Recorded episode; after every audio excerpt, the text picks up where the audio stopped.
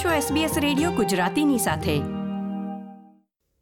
કપરી પરિસ્થિતિનો સામનો કરવો પડે ત્યારે બદલાતા પારિવારિક સમીકરણો અને બે પેઢીના સંઘર્ષ મતભેદોને વર્ણવતી ગુજરાતી ફિલ્મ ચલ મન જીતવા જઈએનો પ્રથમ ભાગ વર્ષ બે હજાર સત્તરમાં આવ્યો હતો.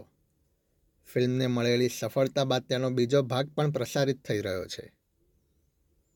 આ ફિલ્મના બીજા ભાગમાં દર્શકોને શું મળશે, ફિલ્મની કહાની શું છે, એ તમામ મુદ્દાઓ વિશે વાત કરવા માટે આજે આપણી સાથે જોડાયા છે ફિલ્મના રાઇટર, ડાયરેક્ટર અને પ્રોડ્યુસર દીપેશ શાહ. દીપેશભાઈ, welcome to S B S Gujarati. Thank you sir. દીપેશભાઈ, આજે આપણે ફિલ્મ ચલ મન જીતવા જઈએની સિક્વલ એટલે કે એના બીજા ભાગ વિશે વાત કરીએ તે પહેલાં જે લોકોએ કદાચ આ ફિલ્મ ન જોઈ હોય તેમને માટે ફિલ્મ વિશે થોડી વાત કરશો? ચોક્કસ. પહેલી ફિલ્મમાં એક એવા મોટા બિગ શોટ પરિવારની વાત છે કે જેમાં સડનલી એક દિવસ ખબર પડે છે કે ભાઈ બહુ મોટો લોસ થઈ ગયો છે, તો જે ઘરના મોટા મોભી કહેવાય એવા જે હેડ ઓફ ધ ફેમિલી છે એ લોકો એમ નક્કી કરે છે કે ભાઈ આપણે છે ને એમાં બેન્કરપ્સી ડિક્લેર કરી દઈએ તો આપણી લાઈફસ્ટાઈલ પ્રમાણે આપણે જીવી શકશું. અને પછી યંગર જનરેશન એમ કહે છે કે નહીં નહીં, that will be an impractical solution, આપણે બધાને બધું ચૂક એટલે બધું વેચીને પણ પૈસા ચૂકવી દઈએ. તો then the whole film is a debate between what is ethical, what is non ethical, what is practical, what is non practical, અને being ethical is practical or not. એના ઉપર, એ ડિબેટ ઉપર એક આખી ફિલ્મ થાય છે. અને અલ્ટિમેટલી એ લોકો છોકરાઓ જે છે એ મોટાઓને કન્વિન્સ કરે છે કે નહીં નહીં, આપણે જે મોરલ રસ્તા ઉપર ચાલીએ એ જ પ્રેક્ટિકલ વસ્તુ છે.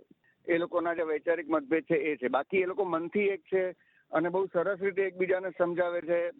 છોકરાઓ આમન્યા જાળવી, મોટાઓને આમન્યા જાળવીને એ લોકો સાથે વાત કરે છે અને મોટાઓ પણ એક ફ્રેન્ડલી વેમાં એ લોકો સાથે વાત કરે છે. ઓફકોર્સ ટેન્શન હોય છે સતત, પણ એકબીજાની આમન્ય જાળવીને વાત થતી હશે. એટલે તમને એક સરસ ફેમિલીનું પણ એમાં દ્રષ્ટાંત મળી શકે કે when you you know discuss something, તો how how do you discuss.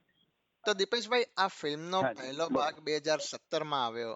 Gujarati ફિલ્મો માટે એક નવા પ્રકારની ફિલ્મ કહી શકાય. કપરી પરિસ્થિતિમાંથી પસાર થતા એક કુટુંબની વાત હતી, જેમ આપે જણાવ્યું એમ કે મુશ્કેલીનો સામનો કરવાનો આવે ત્યારે દરેક પાત્રના નવા રંગો ઉભરીને સામે આવે છે.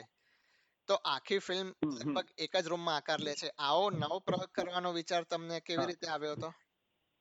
કારણ કે આ એવી ગંભીર વાત હતી એટલે એને ઘરની બહાર લઈ જઈને એવી રીતે વાત કરો તો એમાં તકલીફ થાય એવું હતું કે આવી વાત તો જાહેરમાં થાય એવી નહીં, એટલે એ લોકો ઘરની અંદર બેસીને ખાલી ડિબેટ કરે છે. એવી રીતે વિચાર આવ્યો કે આટલી ગંભીર વસ્તુ કંઈ બધાની સાથે ન ઓલી કરે. ફર્સ્ટ પાર્ટ છે ને, આપણે અત્યાર સુધી એ પ્રકારની કે એ જોનરની ફિલ્મો બહુ રેરલી બની હશે, એ પ્રકારની ફિલ્મ હતી. અને એમાં યંગસ્ટર્સ બીજી ફિલ્મો કરતાં જુદું એવી રીતે પડતું કે જનરલી મોટાઓ જે વડીલો હોય એ ઓલ્ડર જનરેશન યંગર જનરેશનને શિખામણ આપે, એના બદલે અહીંયા યંગર જનરેશન વેલ્યુઝની વાત કરતું હતું અને મોટા અને ઓલ્ડર જનરેશનને સમજાવતું હતું. ખાલી મનોરંજન નહોતું, પણ એ મનોરંજનની સાથે એક સરસ મેસેજ પણ પાસ થતો હતો, ફેમિલી લાઈફ વિશેનો પણ અને બીજી રીતના પણ. તો દીપેશભાઈ, પહેલા ભાગને ભારતમાં અને વિદેશમાં કેવો રિસ્પોન્સ મળ્યો હતો? ભારતમાં તો બહુ જ સરસ ફિલ્મ ચાલી, મલ્ટીપ્લેક્સિસમાં અને બધે બહુ જ સુંદર રીતે લોકો એને વધાવી. અને આઉટ ઓફ ઇન્ડિયા પણ, ઓસ્ટ્રેલિયામાં પણ સારા એવા શો થયેલા પહેલી ફિલ્મના. અને અગેન અમે લોકો પાછા ઓસ્ટ્રેલિયા આવી રહ્યા છે, ધેન વી આર હોપિંગ કે બહુ સારું એને રિસ્પોન્સ મળે. અને નોટ ઓન્લી ઇન ઓસ્ટ્રેલિયા, ગયા વખતે આપણે ઈસ્ટ આફ્રિકામાં પણ સરસ ચાલી, યુએસમાં અમુક અમુક પોકેટ્સમાં શો થયા, બેંગકોક વગેરેમાં, બેલ્જિયમ, બેંગકોક, સિંગાપોર, એવી રીતે અલગ અલગ જગ્યાએ થોડા થોડા જ્યાં જ્યાં ગુજરાતી કોમ્યુનિટી હોય ત્યાં ત્યાં થોડા થોડા શોઝ થતા રહ્યા. તો દીપેશભાઈ, બીજો ભાગ બનાવવાનું પહેલેથી તમે નક્કી જ રાખ્યું હતું કે પહેલા ભાગની સફળતા પછી તમે આ પ્રોજેક્ટ શરૂ કર્યો હતો? ના, આમાં પહેલેથી નક્કી જ હતું, એટલે આ એક છે ને આખી સિરીઝ છે, લગભગ ચાર પાંચ ફિલ્મો તો મિનિમમ બનશે એવું લાગે છે. હા, ચાર પાંચ ફિલ્મો બનશે એવું મિનિમમ મને દેખાય છે અત્યારે. એટલે પહેલાથી આની સ્ટોરી લાઈન ઇવન સેકન્ડની પણ નક્કી હતી, એટલે એ પ્રમાણે જ કામ થયેલું હતું. હા, લખવાનું કામ મેં ચાલુ કર્યું ફર્સ્ટ ફિલ્મ પતી પછી બીજી ફિલ્મનું, પણ પહેલેથી નક્કી હતું કે આપણે એવી રીતે આગળ વધવાનું છે.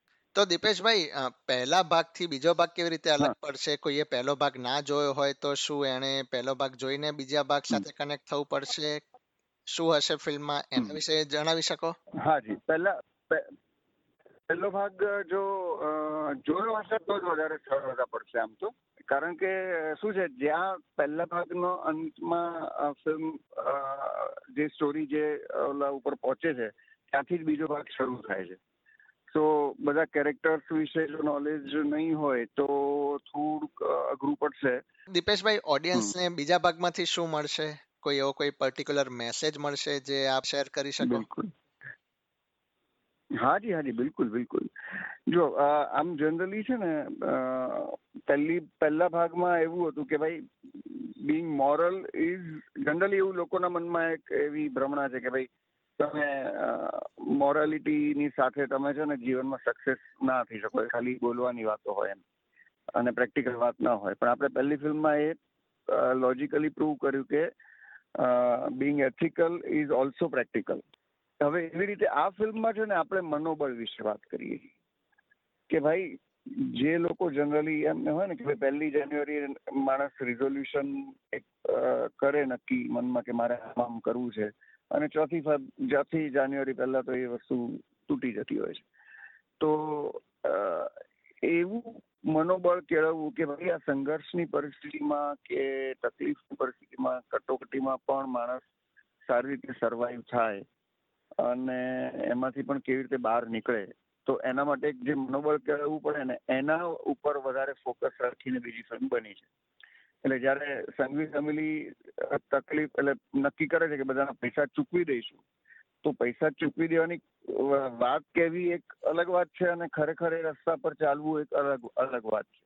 તો હવે જ્યારે એ લોકો ખરેખર એ પ્રયત્ન કરી રહ્યા છે ત્યારે એ લોકોના જીવનમાં શું તકલીફ આવે છે અને એમાં મનોબળ કેળવીને એ તકલીફો સામે એ લોકો કેવી રીતે જજુમે છે, એના ઉપર સેકન્ડ ફિલ્મ બેઝ કહેવાય આ વિચાર બિંદુ ઉપર.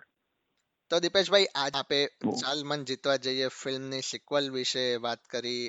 ફિલ્મની કહાની શું હશે, કેવી રીતે લોકોને ફિલ્મમાંથી મેસેજ પ્રાપ્ત થશે એ વિશે વાત કરી બદલ તમારો ખૂબ ખૂબ આભાર, અને ફિલ્મની સફળતા માટે ફરીથી તમને એક વખત ખૂબ ખૂબ શુભેચ્છા. Thank you sir, thanks a lot. S B S Gujarati radio પર, મોબાઈલ પર અને ઓનલાઈન